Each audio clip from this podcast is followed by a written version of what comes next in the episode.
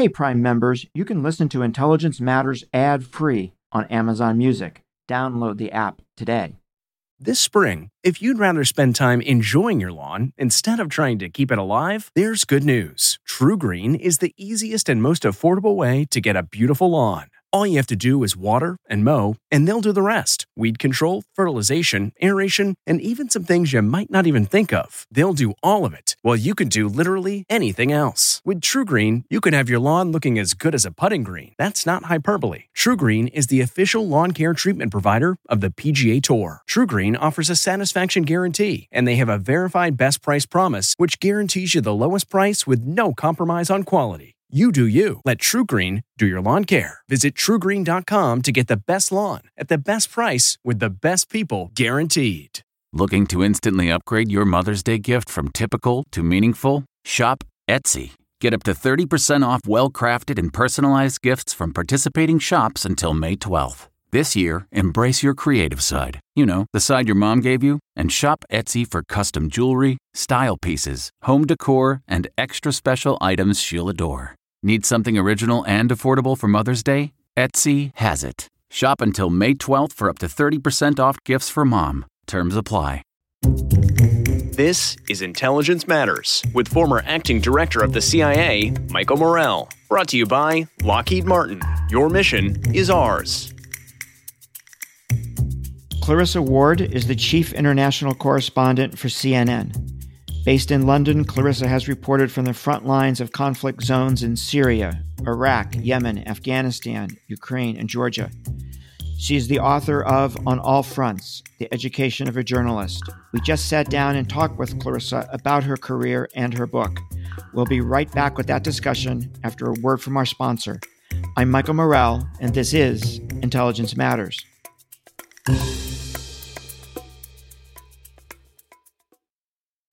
Achieving a gorgeous grin from home isn't a total mystery with Byte clear aligners. Just don't be surprised if all of your sleuthing friends start asking, What's your secret?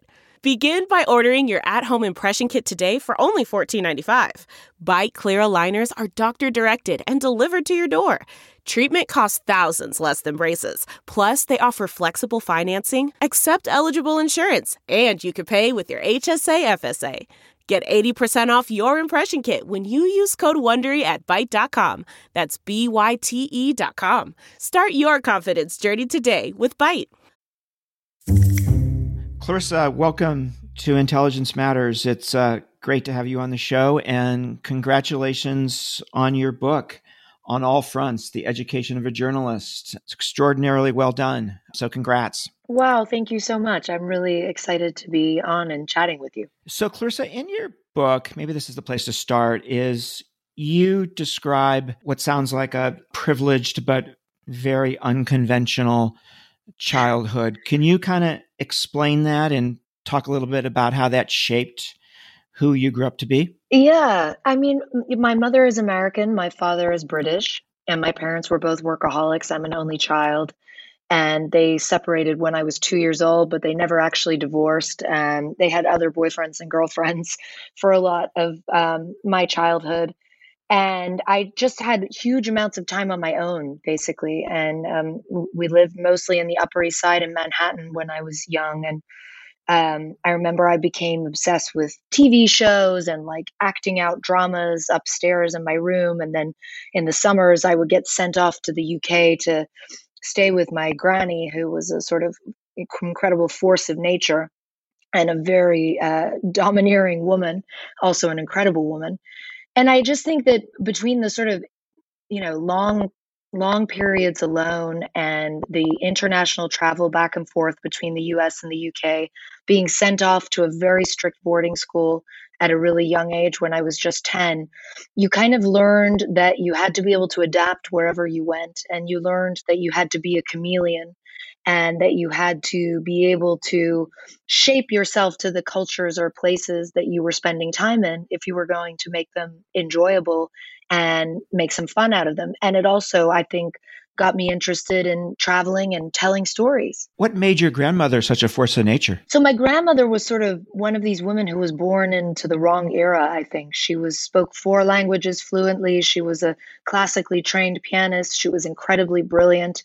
She had written a string of novels and many plays and books of poetry and never been published and had followed my grandfather around during his time in the colonial service, living in Singapore and Somalia.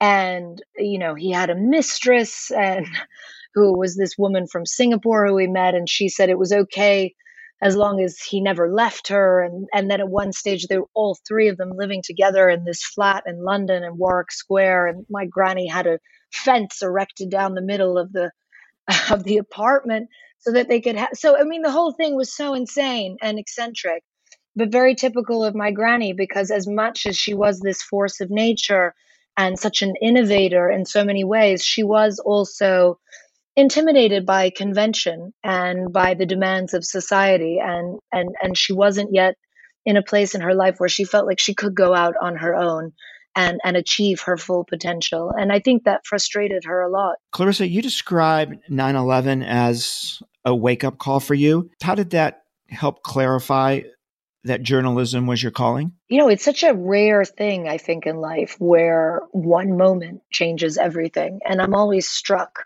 when I talk to young journalism students, as I often do, that many of them didn't know a world before 9 11. And, you know, I don't need to tell you, Michael, um, for so many of us Americans, this was just a moment that changed your entire life. It turned the world that you thought you knew completely upside down, uh, especially for me as a senior studying comparative literature at Yale University, studying French and Russian and Italian specifically, um, with little real sense of what I wanted to do in the world, I suddenly became incredibly clear on the fact that it was a little bit shameful that I hadn't been more engaged with what was really going on in the world and that I hadn't been more attuned to what a big place the world was and how much misunderstanding and miscommunication there was in the world. And that's where I think, as a linguist and a sort of natural storyteller, I felt a very strong sense of calling. I felt that maybe my life could be, uh, you know, better off serving a, a bigger cause in the name of trying to provide better communication between different cultures, different countries, but also this sense of trying to explain more to people at home as well what was going on in the rest of the world because so often we know this as Americans that the way we see ourselves and our ideals and our aspirations is not always the way the rest of the world sees us. And so trying to kind of transcend that divide a little bit. Okay, I was 22, there's a lot of hubris in all of this, and I had a lot of lessons to learn. But in that moment, that seemed like the only important thing in the world to me. So you do a summer internship at CNN in Moscow, and then you start a job at Fox. Which sends you on your first rotation to Baghdad, what was that like? What did you enjoy most about it? What did you find most disheartening? Talk to us mm. about that. So, I mean, it was the most exciting thing in the entire world. I had been begging my boss for over a year to go to Baghdad. And then finally, I was sent because nobody else wanted to go. Uh, it had been two years since the invasion. It was a disaster already. It was incredibly dangerous, incredibly difficult to work there, unbearably hot in the summer. And I went in June of 2005. But for me, it was the thrill of feeling like I was finally in a war zone. And I had felt such a strong sense that that's where I wanted to be, um, reporting primarily from conflict zones. And it was the excitement of the landing on the airplane, which was this so-called corkscrew landing to avoid, you know, potential missiles. And so the plane would essentially go down at a very, very steep trajectory in a sort of tight series of concentric circles to avoid being hit. It was utterly petrifying the first time you did it. Um, but, and then the plane door opened and there's this blast of hot, hot air, 120 degree air just in your face. And on the tarmac waiting are, are US troops. And and you just suddenly realize wow i'm actually in a war zone now. I've only ever seen this on tv and in movies. And it was very exciting but very quickly you also realize you you inevitably you become humbled in a war zone because you realize that there's nothing glamorous or exciting about war that war is actually hell and for me the first uh, real understanding of the life or death consequences was when on my second trip into baghdad just a few months after i had been going our compound at the palestine hotel was attacked um, in a triple suicide car bomb um, attack. And actually, the third vehicle was a massive cement mixer filled with explosives that got caught on razor wire when it was about 100 yards away from the hotel. And when it, you know, but it was the third blast, and, and I mean, literally doors blew off their hinges, and the ceilings were coming in, and there was smoke everywhere, and people were covered in cuts and bruises. And you have that awful feeling where you're like, I could die right now. I might die and it's not a feeling of sadness or anything. For me, it was more a sense of, oh my gosh, this is real. This is real. This isn't a game. This isn't a movie. It's real. And I think my takeaway from it, of course, you know, afterwards, when you survive uh, something intense like that, there's always this boundary or barrier between you and the event in the retelling of it. And when you survive and you tell the story and you lose that sense of uh, of urgency, of closeness to death. But what I did gain from that was a very real understanding that this was what Iraqis were going through day in and day out. And I felt very strongly that we were failing as the media in terms of telling their stories because of the security situation, because we were basically living in these highly, highly, um, you know, militarized compounds, basically, where we could not have that kind of free and easy interaction. It just meant that so much of the story became about the US military because that was the only way to get out. And the US military was absolutely a very important part of the story. But I felt this strong sense of lacking that we were not connecting enough with Iraqis and we weren't telling their stories enough. Clarissa, you then go to Gaza. What was going on between the Israelis and the Palestinians during that time? And if you could, could you tell the story of the old woman with a bomb, yeah. which I think is absolutely fascinating? Yeah. So um, I was living in Beirut at the time and working as a freelancer, and I had just got out of Baghdad. I got a call. This was in 2006 to go um, because uh, an Israeli soldier had been captured um, in Gaza. And so it was sort of inevitable, or the feeling was that it was inevitable that there was going to be a huge Israeli military operation to try to rescue this man, uh, Gilad Shalit, Corporal Gilad Shalit. So I went into Gaza, and I had never been to Israel or Gaza before. Um, I obviously spoke some Arabic, and I felt very comfortable um, with Palestinian people. But it immediately became clear it was so different to the kind of combat that I had experienced in Iraq, where I had always basically been with the US military or always been in a heavily guarded compound.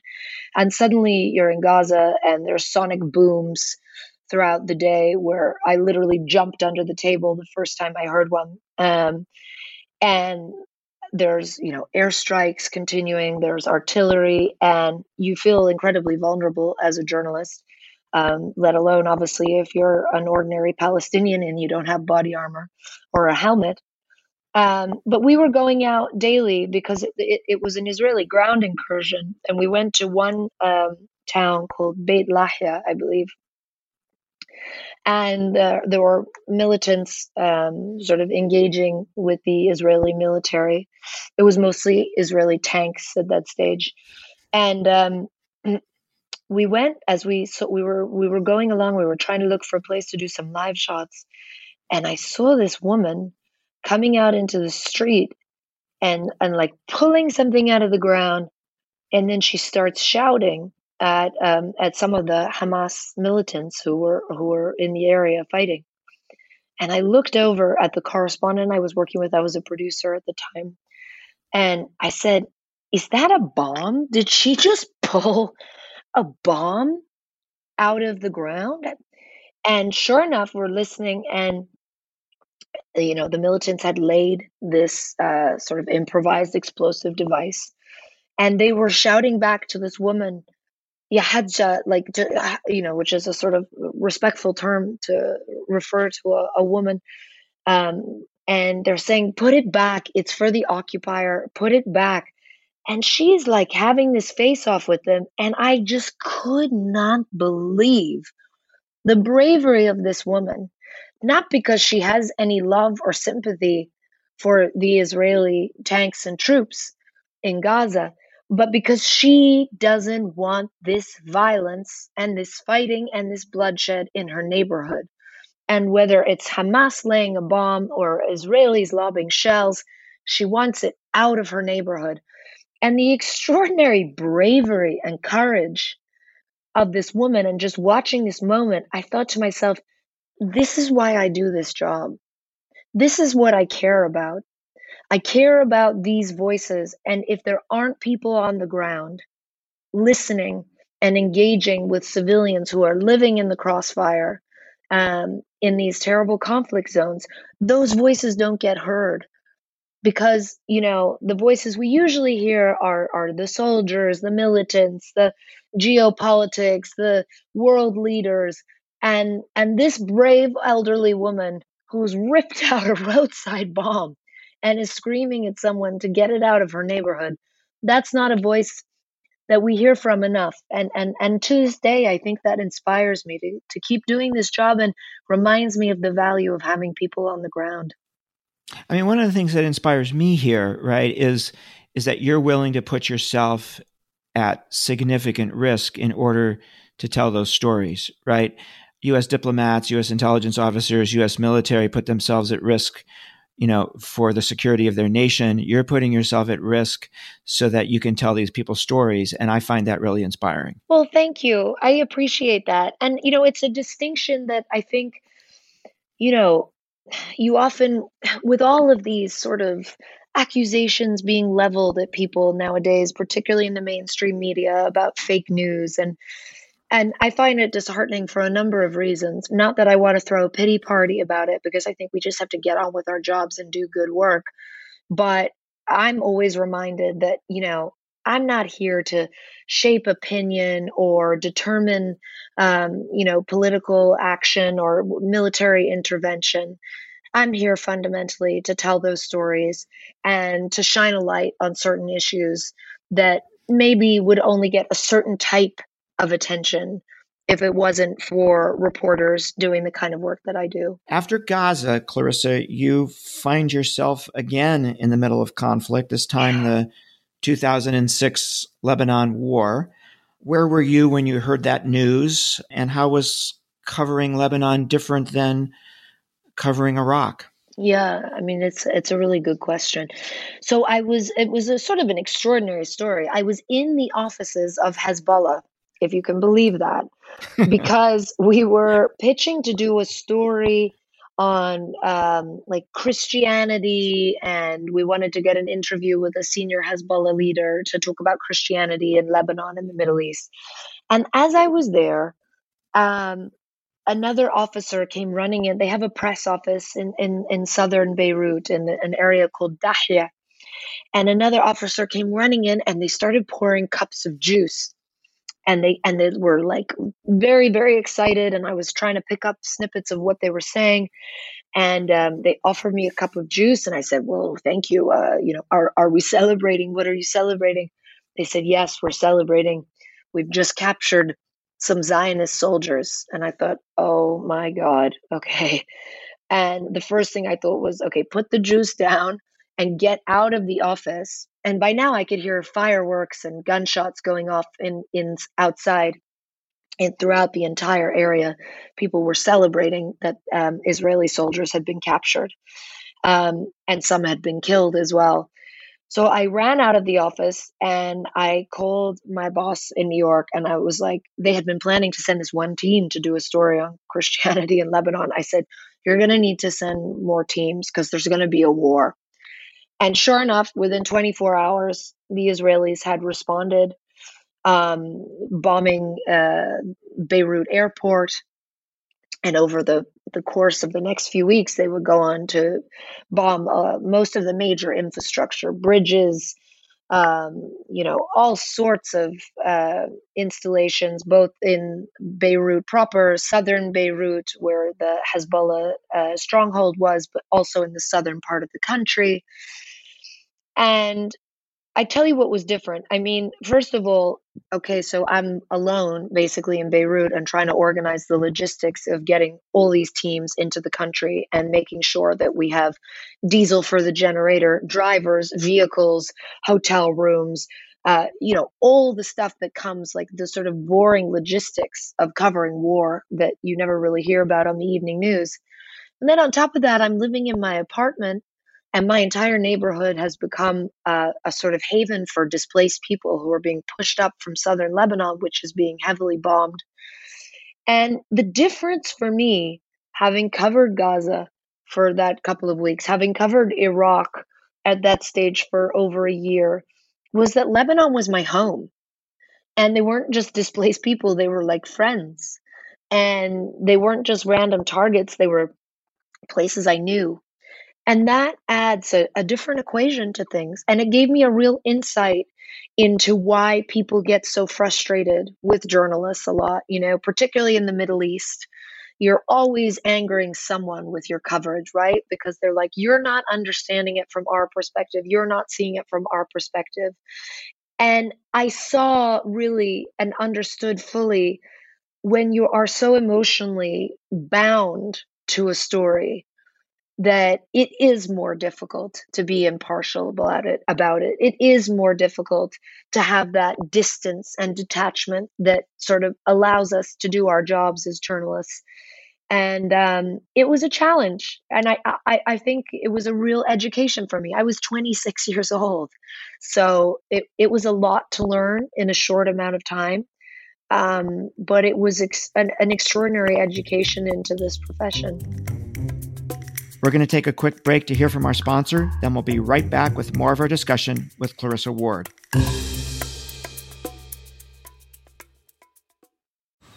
Man, that sunset is gorgeous. Grill, patio, sunset. Hard to get better than that. Unless you're browsing Carvana's inventory while you soak it all in. Oh, burger time. So sit back, get comfortable. Carvana's got thousands of cars under $20,000 just waiting for you. I could stay here forever. Carvana, where car buying meets comfort, meets convenience. Download the app or visit Carvana.com today. Clarissa, this is about the point in the story, I think, where you shift from producer to correspondent mm. with a very busy six week trial run in Baghdad. Yeah. Can you, can you tell us how that came about and what it was like to be in front of the camera mm. for the first time? Absolutely petrifying. I mean, you know, it's I, ha- I always had a strong sense that I wanted to be in front of the camera and I wanted to be telling those stories, but it is so intimidating when you're starting out in this industry and you're working with these incredible professionals who have been doing it for years, who make it look so easy. And the idea of staring into a camera with a bright light in your eyes and trying to talk for, you know, 90 seconds with fluency about complex issues and make them comprehensive to an audience that you can't see.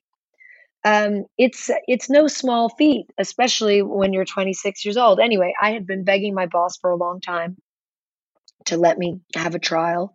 Eventually, he agreed. He said, "You can go and do six weeks in Baghdad as a correspondent, but you have to go for Thanksgiving, Christmas, and New Year's Eve. So uh, I was like, sign me up. That sounds great. What a wonderful way to spend the holiday season. So shortly after Christmas, Saddam Hussein was executed. And it happened very quickly, much more quickly than people had expected. So quickly, in fact, that no one was able to get their, their sort of top rank correspondents into Iraq, especially during the holiday season, very quickly. And so I spent something ridiculous like 72 hours basically standing in a live shot position with short breaks to, you know, drink water, eat food, and sleep for a few hours here and there. It was completely petrifying, but it was the best entree one could have because it was baptism by fire, and you didn't have time to be scared. You didn't have time to be nervous. You just had to get on with it and keep talking and keep working the phones in between the live shots and keep trying to get more information and you know try to vet whatever video was coming through and it was absolutely overwhelming, but also tremendously exciting because it gave me that sense of confidence that I'm on the right track and I have a lot to learn, but I can do this job. And I feel in my gut that I am meant to do this job. There is nothing like baptism by fire to to prepare somebody for a career in something. Agreed. Agreed. So then, so then you moved to ABC to be uh, a correspondent in Moscow. So this is now your second time in Moscow, and I'm wondering yeah. how much Russia had changed since the first time you were there. Hugely, hugely. So the first time I had, well, I'd actually visited Russia twice before. I'd spent a few months there in 2002, uh, and I'd visited for the first time in 1997 when I went back in 2007, I couldn't believe it because suddenly Russia was very rich, or I should say, a, a very small section of society was very rich. And the whole culture had kind of shifted. Everything was about conspicuous conspicuous consumption. And you would go out in Moscow and see Lamborghinis and Ferraris and all these designer stores and incredible opulence and wealth, um, which was such a giant leap from what I'd seen in 1997 when it was sort of gangsters with their various fiefdoms and old pensioners, you know, begging in the underpasses for enough money to buy macaroni and ketchup to eat. So it was an extraordinary shift, and and President Putin was well ensconced at that stage, and he was slowly taking more and more power on. But the Russian people were kind of willing to cut a deal whereby, as long as things were stable, as long as the money was growing, you know, and there were oil prices were sky high at the time, so these were good times for Russia. They were willing to turn the uh, the eye the uh, you know turn turn the other way while these sort of systematic gobbling up of of power was really underway. And so it was a sleepy time for a news reporter, which is why I was probably lucky enough to get that job at 27. But for me, it was an extraordinary opportunity to, first of all, spend more time in a country that I loved and found endlessly fascinating. And then I was lucky while I was there because there was the uh, Russian incursion into Georgia, which of course became a huge story.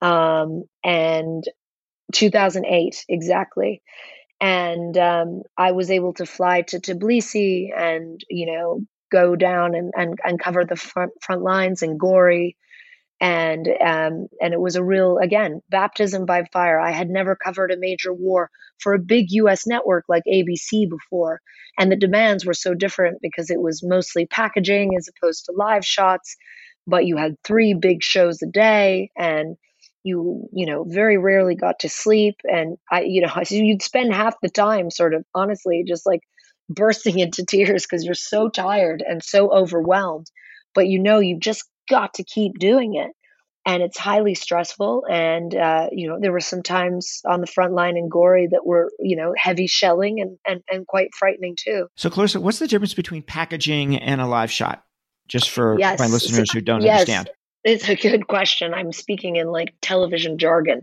So, a live shot is literally when I stand in front of the camera. You see me doing it a lot on CNN. And the anchor will say to me, Clarissa, what's the latest? And I will talk for 90 seconds about what the latest is. And, you know, and that's important. It's a big part of what we do. Packaging, I would argue, is kind of where the the art form of TV news comes in. And that's because what you're doing is writing, basically you're taking pictures, usually, hopefully, that you shoot on the ground, but you might also be taking pictures that other people have shot that have been made available to you through agencies. And you're trying to tell a story. You're trying to tell a story of a conflict or a culture or a people or a place. And you want to do it in a way whereby you're not just boring people with a whole bunch of facts or geopolitical jargon that is totally inaccessible and seemingly irrelevant to people a million miles away, right? Metaphorically speaking. So you want to find characters. You want to find ways to make the story engaging and interesting and exciting and relevant. And you want to find ways for people in the US who maybe have never traveled to Georgia or to Lebanon or to wherever it is to connect with those characters and to feel empathy for them and to feel interested in in their fate and in the circumstances that they find themselves in. And so for me that's the most exciting part of of the work that we do uh, as television journalists is going out on a shoot for the day and then you come back at the end of it you look at the pictures that your cameraman has shot and then you're basically just trying to find the words to elevate those pictures to make the conflict come to life to make it real for people to make people care so then you go to beijing where mm-hmm. among other things you cover the earthquake and subsequent tsunami in japan in 2011 and in this part of the book i read a line that really resonated that really resonated with me because um, I experienced it in my career. And I want to read it for our hmm. listeners mm. and ask you to react to it. And the sentence you wrote is The better I got at my job, the higher my anxiety levels became. I felt a strong sense of pressure to do justice to the story. Can you expand on that? Mm. Yeah. I mean, imagine what I feel now. That's like 10 years later. exactly. Um, or what you feel. Um, no, it's because when you're young and you're starting out, you're grateful for every opportunity, but you're kind of learning and you're the rookie and people give you the benefit of the doubt and you're doing your best, but there isn't that huge amount of pressure, right? Because it's like you're still a kid, you're working it out. The more professional you become, the more experience you get, and the more you understand the gravity of what it really means to have the responsibility of telling someone's story and and have the responsibility of telling it in a way where you're allowing for grace and dignity and fairness but also in a responsible way where you're not putting them in danger uh, where you're not putting yourselves in danger where you're not putting your crew in danger. You suddenly realize you are saddled with a huge amount of responsibility. And the pressure is so high and the sleep is so few and far between.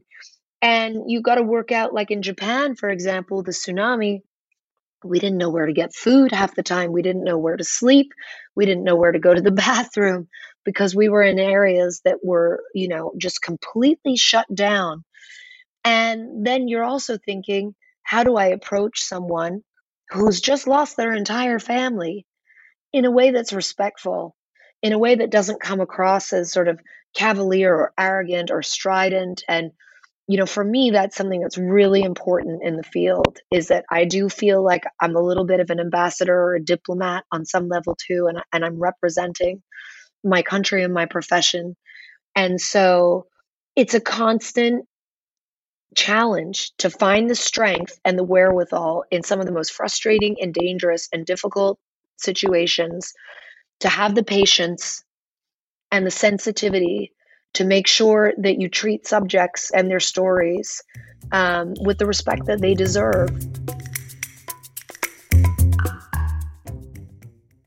Delve into the shadows of the mind with Sleeping Dogs, a gripping murder mystery starring Academy Award winner Russell Crowe. Now available on digital. Crowe portrays an ex homicide detective unraveling a brutal murder he can't recall. Uncovering secrets from his past, he learns a chilling truth. It's best to let sleeping dogs lie.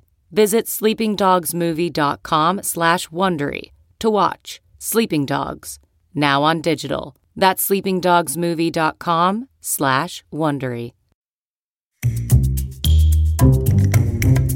So, Clarissa, now we get to Syria, where yeah. you spent a number of years focused on um, that war torn country. Um, and the stories you tell of that time are all absolutely fascinating and riveting. And I can't wait for everyone to have a chance to read them. Thank um, you. But I'm wondering if you could tell us about your friendship with Austin Tice, yeah. how it came about, and what happened to him. So, Austin first contacted me on Twitter and he asked me to send him a direct message. And I was like, who is this guy? He reached out to me because I had already gone into Syria a couple of times, first with activists, and then secondly with rebels, and reported live on the ground from inside rebel held territory, which at that time had really uh, not been done much at all, if, if at all. And he told me that he was a freelance journalist and that he had entered Syria through Turkey, had spent some time in Idlib, had made his way all the way down to Homs, and was now uh, on the outskirts of Damascus in a place called Yabrud. And we started talking back and forth like all the time. We were messaging eight, ten times a day sometimes because it's very rare in this industry. Like you can talk to your crew and your team, obviously, about some of the emotional stuff, but for the most part, you're trying to maintain that professionalism and keep everybody focused on the job at hand. And as much as you want to talk about it with your family and friends and your loved ones outside of this profession, that's hard too because they just don't really have a frame of reference. And so Austin and I shared this really deep love of Syria a really profound sense of having been moved and feeling very emotionally attached to the story of Syria, to the suffering of the people there, to the. Uh, I think it's fair to say that we felt huge sympathy towards this uh, this revolution or this uprising, depending on how you choose to characterize it. And um, it was painful for us covering Syria and seeing people die as as we both had and and caring a lot about this story and and wanting to be able to affect change as a result of the coverage. And so we really bonded over it and we were just messaging all the time. And I noticed that Austin because he was he was a former Marine captain, Georgetown law student, incredibly smart. I mean, who else goes as a freelance journalist to Syria on their first ever assignment and within 2 weeks is filing for McClatchy in the Washington Post? I mean, Austin is extraordinary. And he also, though, by virtue of the fact that he has a military background, I think felt a little bit invincible. And as a freelancer, there's always a little bit of a danger because you don't have that editor every day saying you can't do this, you can't do that, you have to come back, you that's too dangerous, that's too difficult. Austin didn't really have that. And so I noticed as our friendship went on over the course of a couple months, he was taking more risks. He was doing things that I thought were really, really dangerous. And in the back of my mind, I always held him to a higher standard because of his military background and because I just believed that he was just operating on a different level. And I realize now I, I feel frustration and a little bit of anger with myself for not being a bit more forceful and outspoken in telling him to you know, cut out some of the antics. I did finally have luck though. Um, he had a girlfriend who was going to come and visit him. I said, you know, you really need to leave the country. You should try to get out for a while and take a break and reassess. And so he organized to go and meet his girlfriend in Lebanon. He was going to cross through the border um, from Syria, which was going to create problems no matter what, because you know he wouldn't have had a visa stamp from Turkey and Lebanon. But whatever, I just wanted him to be outside of Syria because I was so worried about some of the stuff he was doing. Um, and he'd actually managed to get into Damascus and he'd run through a checkpoint. And, I, you know, the whole thing was getting crazy. So, as luck would have it, I was actually also sent to Lebanon on assignment. And I was supposed to meet up with him. I spoke to him on his birthday. Then I spoke to him a couple days later. He was about to leave. And he said, you know, if uh, if things go according to plan, which they rarely do, we'll be knocking back cocktails in a couple of days. And that's the last email that I ever received from Austin. And uh, I waited days and days, and I had this sick feeling in the pit of my stomach. And then his colleague from McClatchy flew from Cairo to Beirut, Nancy Youssef, and we were just working around the clock, day in, day out, trying to find out what had happened to him combing through pictures of massacres to see if we could like identify his body and it was honestly so devastating and so scary and then ultimately we found out that he had been likely captured by the regime and he's been held ever since. His parents, Mark and Debbie Tice, who are an absolute inspiration and some of the bravest and uh, most determined people I know, continue to fight every day to get more clarity and to get their son back home. And I still like to hope that I will finally get to meet Austin at some point because we never met in person. This entire friendship, deep though it was, was was all online. And um, yeah, it was it was the beginning of a really dark period because from there, Jim Foley, who was a friend of mine, was killed. Pete Kassig, who was a friend of mine, was killed. And um, I think all of us who covered Syria closely just went through the emotional wringer, um, losing so many people that we loved. Clarissa, can you tell us about an email that you sent to Ben Rhodes? yeah, I mean, you know, I, I will cop to the fact that I think I, I crossed a line in Syria. Um, I became so emotionally involved and I was crushed by the US response and the US policy. Not that I was advocating for intervention, but I just felt that the US policy, and I know, Michael, you and I have discussed this at times in the past, that I felt that there wasn't really a strong US policy, that we had said Assad must go, and then we had done nothing to make him go. We had said chemical weapons were a red line, and then that red line was crossed, and, and there wasn't really anything in terms of real repercussions. And then, obviously, once the Russians got involved and in, in a very official way and were carrying out these bombing sorties and uh, my driver was killed, and I just was so destroyed and so fed up. And I wrote Ben Rhodes uh, an email to his official White House account. And I said, Dear Ben, I hope you're sleeping soundly as Aleppo burns. At least we have the Russians to sort it out. Best wishes, Clarissa. And as I sent it, there was a voice saying, you know, this is really not a very professional thing to do, Clarissa. But I think you're allowed in the course of your career one story or, you know, where you can be a human being as well. And I just got sick of hearing the Obama administration try to pretend that this policy was some kind of a stroke of genius and that it was a sort of very well thought out and intentional policy when I knew from having interviewed Hillary Clinton when she was Secretary of State, from having had previous conversations with Ben Rhodes, I knew that this wasn't a well thought out uh, policy, but rather a kind of series of improvised decisions to try to avert, um, you know, getting sucked into a quagmire. And I fully understand and respect the desire, especially in a post Iraq world, to avoid getting sucked into a quagmire. The thing that struck me about it that that sort of grated and that I heard endlessly from every Syrian I would talk to was this idea of, you know, what the purported goals of the US was versus the reality of what US policy was and the huge chasm in between. And of course, keeping in mind that this came on the back of Libya and a moral hazard had been created, and people believed that if they marched into a hail of bullets, they were getting a no fly zone. I'm not saying that's right. I'm just saying that's how people felt. And there was never a kind of honest reckoning where it was like, actually, no one's coming to save you. We're not getting involved in this for very good reasons, and we can't and you're on your own. Yeah, well, you know, there were plenty of people sitting in the sit room who shared your deep frustration with the U.S. policy response, or more accurately, the lack of one. So you weren't alone. The author is Clarissa Ward. The book is On All Fronts The Education of a Journalist.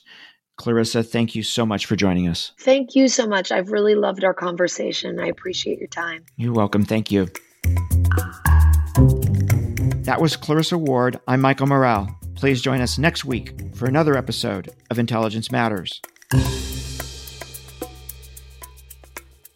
Intelligence Matters is sponsored by Lockheed Martin. Your mission is ours. This show is produced by Olivia Gazis, Jamie Benson, Jake Rosen, Paulina Smolinski, and Ashley Armstrong. For more from this week's show, visit CBSNews.com. Intelligence Matters is a production of CBS Audio. Look around. You can find cars like these on AutoTrader. New cars, used cars, electric cars, maybe even flying cars. Okay, no flying cars, but as soon as they get invented, they'll be on Auto Trader. Just you wait. AutoTrader.